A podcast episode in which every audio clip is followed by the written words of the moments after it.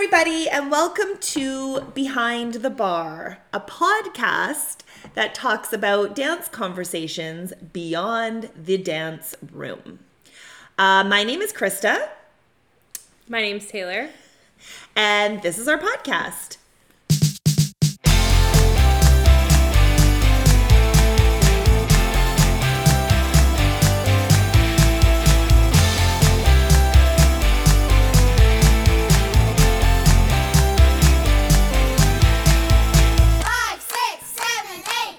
Okay, so let's jump in as to why we started this podcast. So, welcome to episode one of Behind the Barre.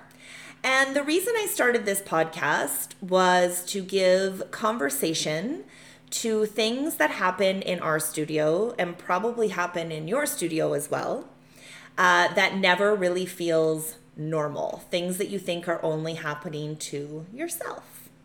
But I can tell you that they're probably happening to everybody else as well. Running a dance studio or even teaching dance can be an isolating job at times. Uh, depending on the type of community you're in, sometimes you don't talk, get along, or work along with other dance schools in your area. Dance is a highly competitive activity, it's a highly competitive business. And so, quite often at the end of the day, we have nobody else to talk to, nobody who fully relates to our passion, and nobody who's talking about what's really happening. So, we are going to jump into that through all of our podcasts moving forward. Yeah, I think that's a pretty good way to sum it up. Good way to sum it up. Yeah. So I have Taylor with me, my lovely co host. And the cool thing about Taylor is she actually has a perspective of no dance. She comes to us with no dance experience. Uh, she is my office manager at the studio that I own. And I thought it was really cool to have this outside perspective of somebody who, you know, is new to the world. As dancers, our minds work a certain way. We set this certain expectation, but quite often our customers have no clue about dance as well. And a lot of the frustration comes from us not understanding why they don't understand what we think is just normal day to day life. So, a great way I've had this explained to me is my girlfriend owned a studio. She put her child in soccer, and they were all excited. And they went to the first soccer game, and they got there and they realized there was nowhere to sit, and that she had to bring her own soccer chair or whatever you call those chairs. I don't know. I don't do the soccer thing. anyway, Camping chairs, camping chair, the chair. And she was mind blown that there was nowhere to sit. But it was something so simple that nobody had explained to her because she also had grown up in the dance world, not in a sport world like soccer.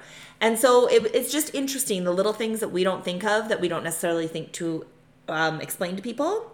Through these podcasts, as we talk about situations and stories, I'll also be able to tell you, you know, what I learned from that and maybe pass on some information to you guys as to different ways you can approach things with your customer. All right, so Taylor, how about we start with you having no dance experience um, and get to know about you a little bit more? Yeah. I have never danced. Well, that's okay. So I danced probably when I was like four or five, as like every child does. And then I actually switched to soccer. So you knew the soccer chair was needed. the soccer chair is something that goes way back with me. Soccer chair, the rugby chair, all the chairs on all the fields. Um, but I do actually, I'm dabbling in dance at the moment. I'm taking an adult ballet class, which is new to me, but we're seeing where it goes. It's never too late to start. it's never too late to start.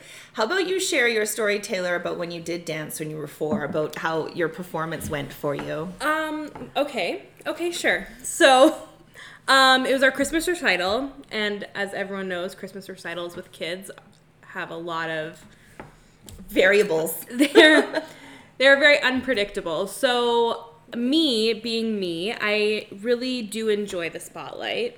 If it is not on me, I'm a little I'm a little tense. So essentially I was dressed up as an elf in these boxes. We were put in boxes. First of all, I don't know who in the heck would put a four year old in a box and expect them to stay there. Some of our listeners may have done that. But I mean, it sounds like a terrifying and very risky experience. Um, but yeah, my family actually has like home footage of me and I'm completely off and we're supposed to jump out of this box and be so happy and I kicked the box over and I just went ham.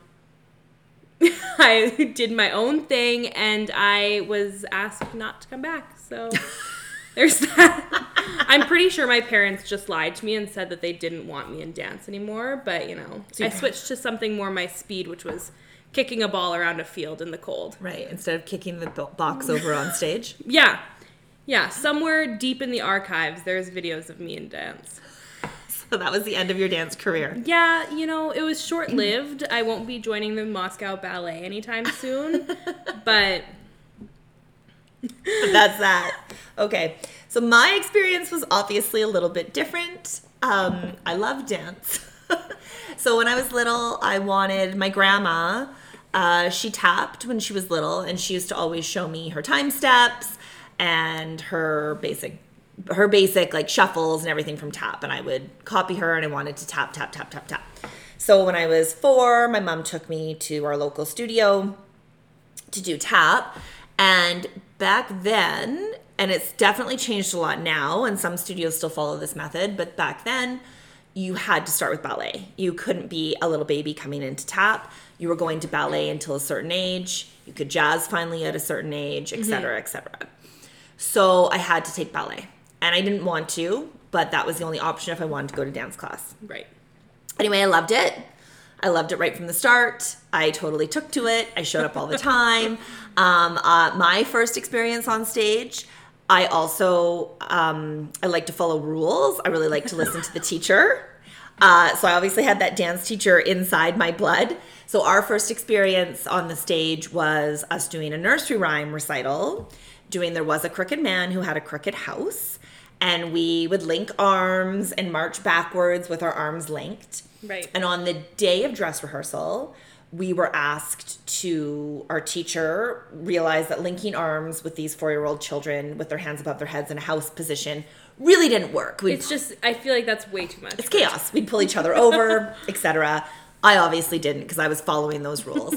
So we were told, and I, I remember it so clear because for some reason she held a mic. Maybe some of you do this. I don't. She held a microphone during the dress rehearsal, and she said, "No more linking arms, girls." And we were like, "Okay." So we practiced without the arm link, but on the night of the show, whoever was beside me, I don't know, linked arms with me. And I was so upset that she didn't follow the rules that I hit her on stage, just turned and whacked her. so Why can I picture you as a grown woman doing the exact exact same thing. I was a rule follower, and so the video of it is like my parent, my dad's holding the video camera, and they're watching. I hit the girl, and then it's just the floor because my dad is laughing so hard, and the video camera's everywhere. Anyways, from that point on, obviously my family knew that I took dance very seriously. I was really going to be committed to this activity. Yeah. And so they embraced it. And I danced my whole life. And I finally got to tap when I was, I think it was seven years old. We were allowed to tap. And then when I was nine, they, we were allowed to jazz. Um, and I took everything. Hip hop didn't really exist or come into my studio much until my later years when I was 12, 13, uh, just because hip hop still wasn't a mainstream thing at that point. Right. So, yeah, I grew up taking my ballet tap jazz, doing my examinations, all that kind of stuff. Uh, dance has really evolved now where we don't have to do that. We can start our babies out in little kid preschool programs, and it's, you know, it, it, it's, a, it's a hard conversation because some of it is you lose that, like, that discipline I think that ballet teaches right from day one, where you're in, you're in your color coded Yeah. leotard and tights, and you're like, you know exactly where you're supposed to be. Now it's, you know, you're allowed to tap and ballet in one, and there's preschool songs, which is great. That's the way the world is. More kids are dancing, I think, because now dance is offered for all. Yeah. Which is the philosophy I followed. So dance was so structured and rigid and, um, it could be even like almost scary at times. Like you, things were a very certain way when I danced. when I opened my studio, I wanted it to be inclusive to all. So anybody could come. It didn't matter on your body shape, size, ability, recreational, competitive, company, whatever you want to be, you're welcome inside our doors. Yeah. Uh, where I grew up dancing, it was very like you should, you know, look a certain way, you have to do a certain thing, you follow this, and that creates I think that creates a lot of the stigma that the dance world 100% because even growing up um and being like in high school when I was younger, it was always like the dance girls were very much dance girls, you know, and I feel like it forms like a certain like you said a stigma. It's definitely something that a lot of people don't talk about because body inclusivity has only just started to pop Yeah. up more and it's only started to grow, which is great. Um, especially at our studio, you see a whole bunch of different people from different backgrounds, people, different body types, shapes, anything and everything, which is amazing. But it didn't always used to be that way. It was always a very ballet look. Yeah, and that still exists. Mm-hmm. I mean, and also lots of these kids because they're dancing all the time. They are very at they're athletic, right? Oh, like dance is 100%. one hundred percent a sport. I tell all their brothers all the time. Maybe we you could should tell the parents that. tell the parents that as well. We could definitely probably out squat them, outrun them. Our endurance levels are higher. My their Mm-hmm. our, their cores are, are are stronger. Um, so you do you do get an athletic build, which is fantastic. Oh, 100%. Um, but yeah, I mean, also you have your recreationals, and they should be allowed to dance too. And it doesn't matter; it just doesn't matter. So we've really embraced that at our Mm-hmm. studio. It doesn't have to be perfect, or this perfect image of what everybody thinks a ballerina is going to look like. Yeah. It doesn't matter as long as you're working your hardest, and the abilities are there, no matter what your your body shape is. So anyway, that was my guiding philosophy getting started. And so how I got started was uh, I was teaching at my local studio. Like as I became 16, 17, I started to get a few baby classes. Very small, like a couple of kids once a week. Really excited to teach. I loved it. Graduated from high school. I always knew I wanted to be a teacher of some sort. I never thought I would be a dance teacher. So I went to university to be a teacher. I was in my third year of university and I was still teaching for our local studio that I grew up in. And the owner, so it was an interesting dynamic because the owner of our studio wasn't a dancer. She just owned a center that had music, a music store, and dance in it. Right. And so she just kind of let us do whatever we wanted upstairs as dancers. We just did whatever we wanted. Our studios were upstairs. The teachers taught their things. She paid the bills, and that was like it. That was it. That was perfect. So I think I don't know what that experience. It would be interesting to talk to her now. I don't know what that experience was like for her because she honestly knew nothing. We did everything, which was great. Uh, She she was great. She paid the bills. End of the day, it was fine. Um, and obviously, it probably helped her to pay her bills having a music a music store. Right, like there's Yeah. no pianos and guitars and music, but plus music lessons, plus right. So it was a very arts focused building anyway she decided after you know the years of of hard work and drama that the dance world brings to get out of dance so she was like i'm selling the studio and i decided i'm going to buy the studio so i went to my parents and i was lucky um, my dad has been i grew up in business my dad's been in business his whole life he helped me do up a business plan so i could go to the bank i got somehow and i'm actually blown away because i don't think this would be this easy right now in our world um, I got a bank loan and I had nothing. Like I was still living at home. I didn't own anything. I was just me, you know, 21 years old. I'm opening a dance studio. Bank loan was given somehow. I gave the old studio owner the money and all I was buying, and, and I, I still laugh because I, I don't know how my dad or my mom thought this was a good idea now that I look back on it.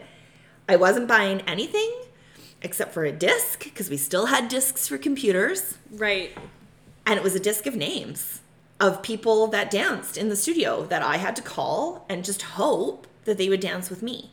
I wasn't allowed to call the studio the same name. So the last I think I think she'd run it for 15ish years. For 15 years we'd established a name in in the city. I wasn't allowed to have that same name.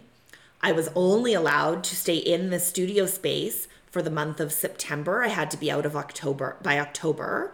So I bought the studio in August Yeah. we started the season obviously in September as we always do here And within that next month, I then had to be out into a new location. So, So I you now had to like fast track. fast track renovate find a location and i knew nothing. Like it was like just you may as well i just you just threw me in. Like i had no idea. I didn't know how to run a business. I knew how to teach dance. I knew i was good at that. I had grown up in the studio luckily so parents knew who i was. They knew my work ethic. They knew that i was always there for everything because i student taught like crazy. Like i student taught all i took all the classes i could whether they were higher level lower level my level i took everything. I student taught everything. I helped out whenever there was. I lived at the studio. Yeah. so they knew me, which I guess was the blessing that they followed me because not everybody would. So when she sold the studio to me, there was 500 students and the first year 300 of them came with me. I mean, that's that's a lot. That's Mm-hmm. great. So I'm lucky because not a lot of people, I mean, usually start out with zero students. I started out with zero, but at least I had a phone list. So I Yeah. phoned and phoned and phoned. this is who I am. I'm Krista. I'm now going to run the studio. And people trusted. Mm-hmm. Again, amazing. I was really young. I was really young. I was 21. I cannot imagine this happening like now. No. I can't imagine a 21 year old going to the bank, getting a loan, No. opening a studio. It's just No, well, I look at our students who are, you know, graduating and turning Mm-hmm. 21, and I'm like, I would never let them run a dance club. so it's it's weird. I, I Yeah. it's just different. I'm a different person. So yeah, so took over the studio, called, spent August calling all the people, got the classes started. I was a teacher. Um, I right when the studio was selling, they were in transition of hiring this new teacher, so she just kind of came with me. I didn't know if she could actually teach. She turned out to be great.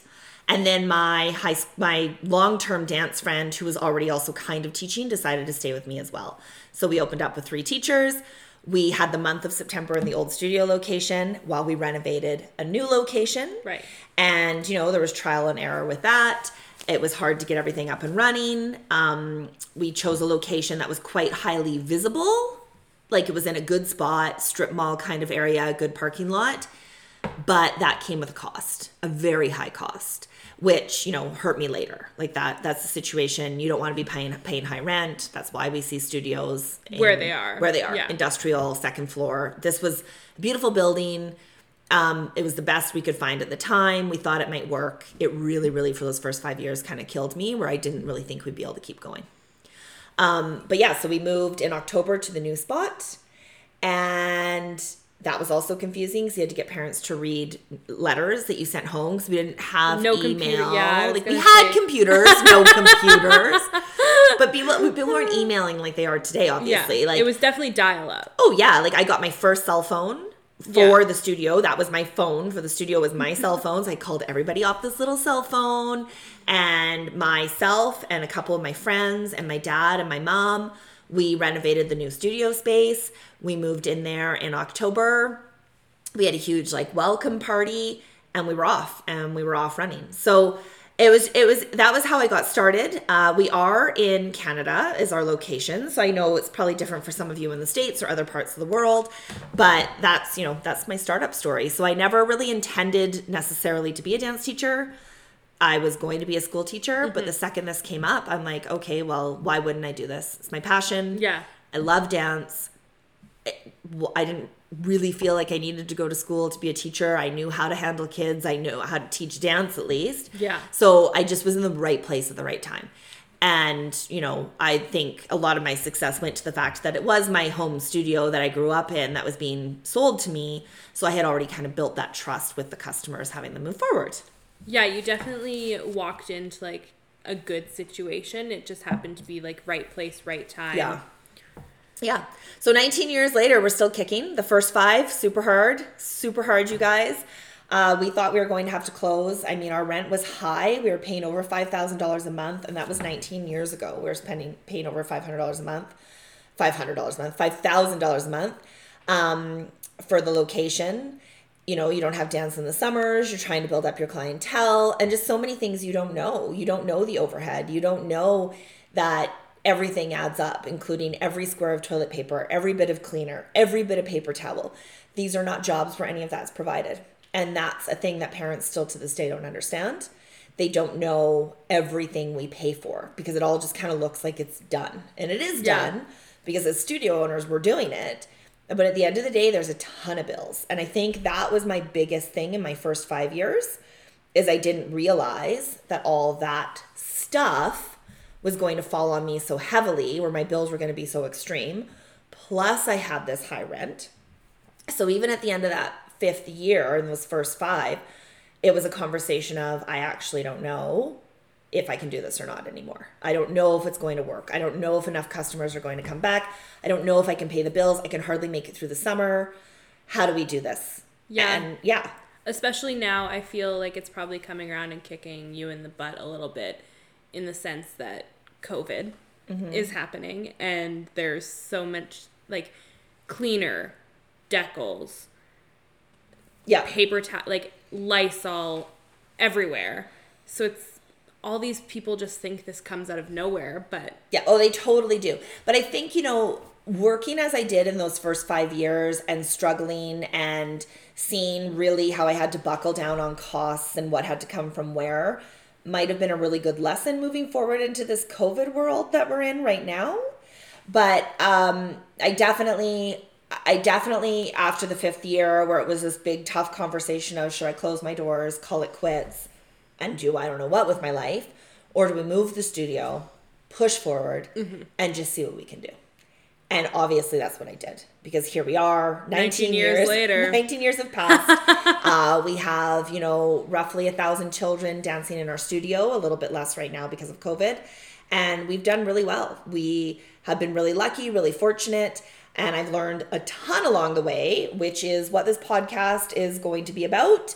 All the things I've learned, all the stories that have happened, um, crazy stories, crazy parent stories, crazy kid stories, just crazy situational stories.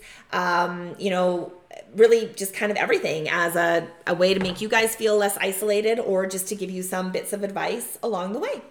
So I think that's it for today. yeah yeah i think we're good. Okay. Follow us uh, on Instagram at Behind the Barre Pod. Behind the Barre, obviously that's B A R R E because we're dancers. Behind the Barre Pod. Or you can email us at Behind the Barre Podcast at gmail.com and we can answer any questions you might have. All right, you guys, have a great day. We'll see you next time behind the bar.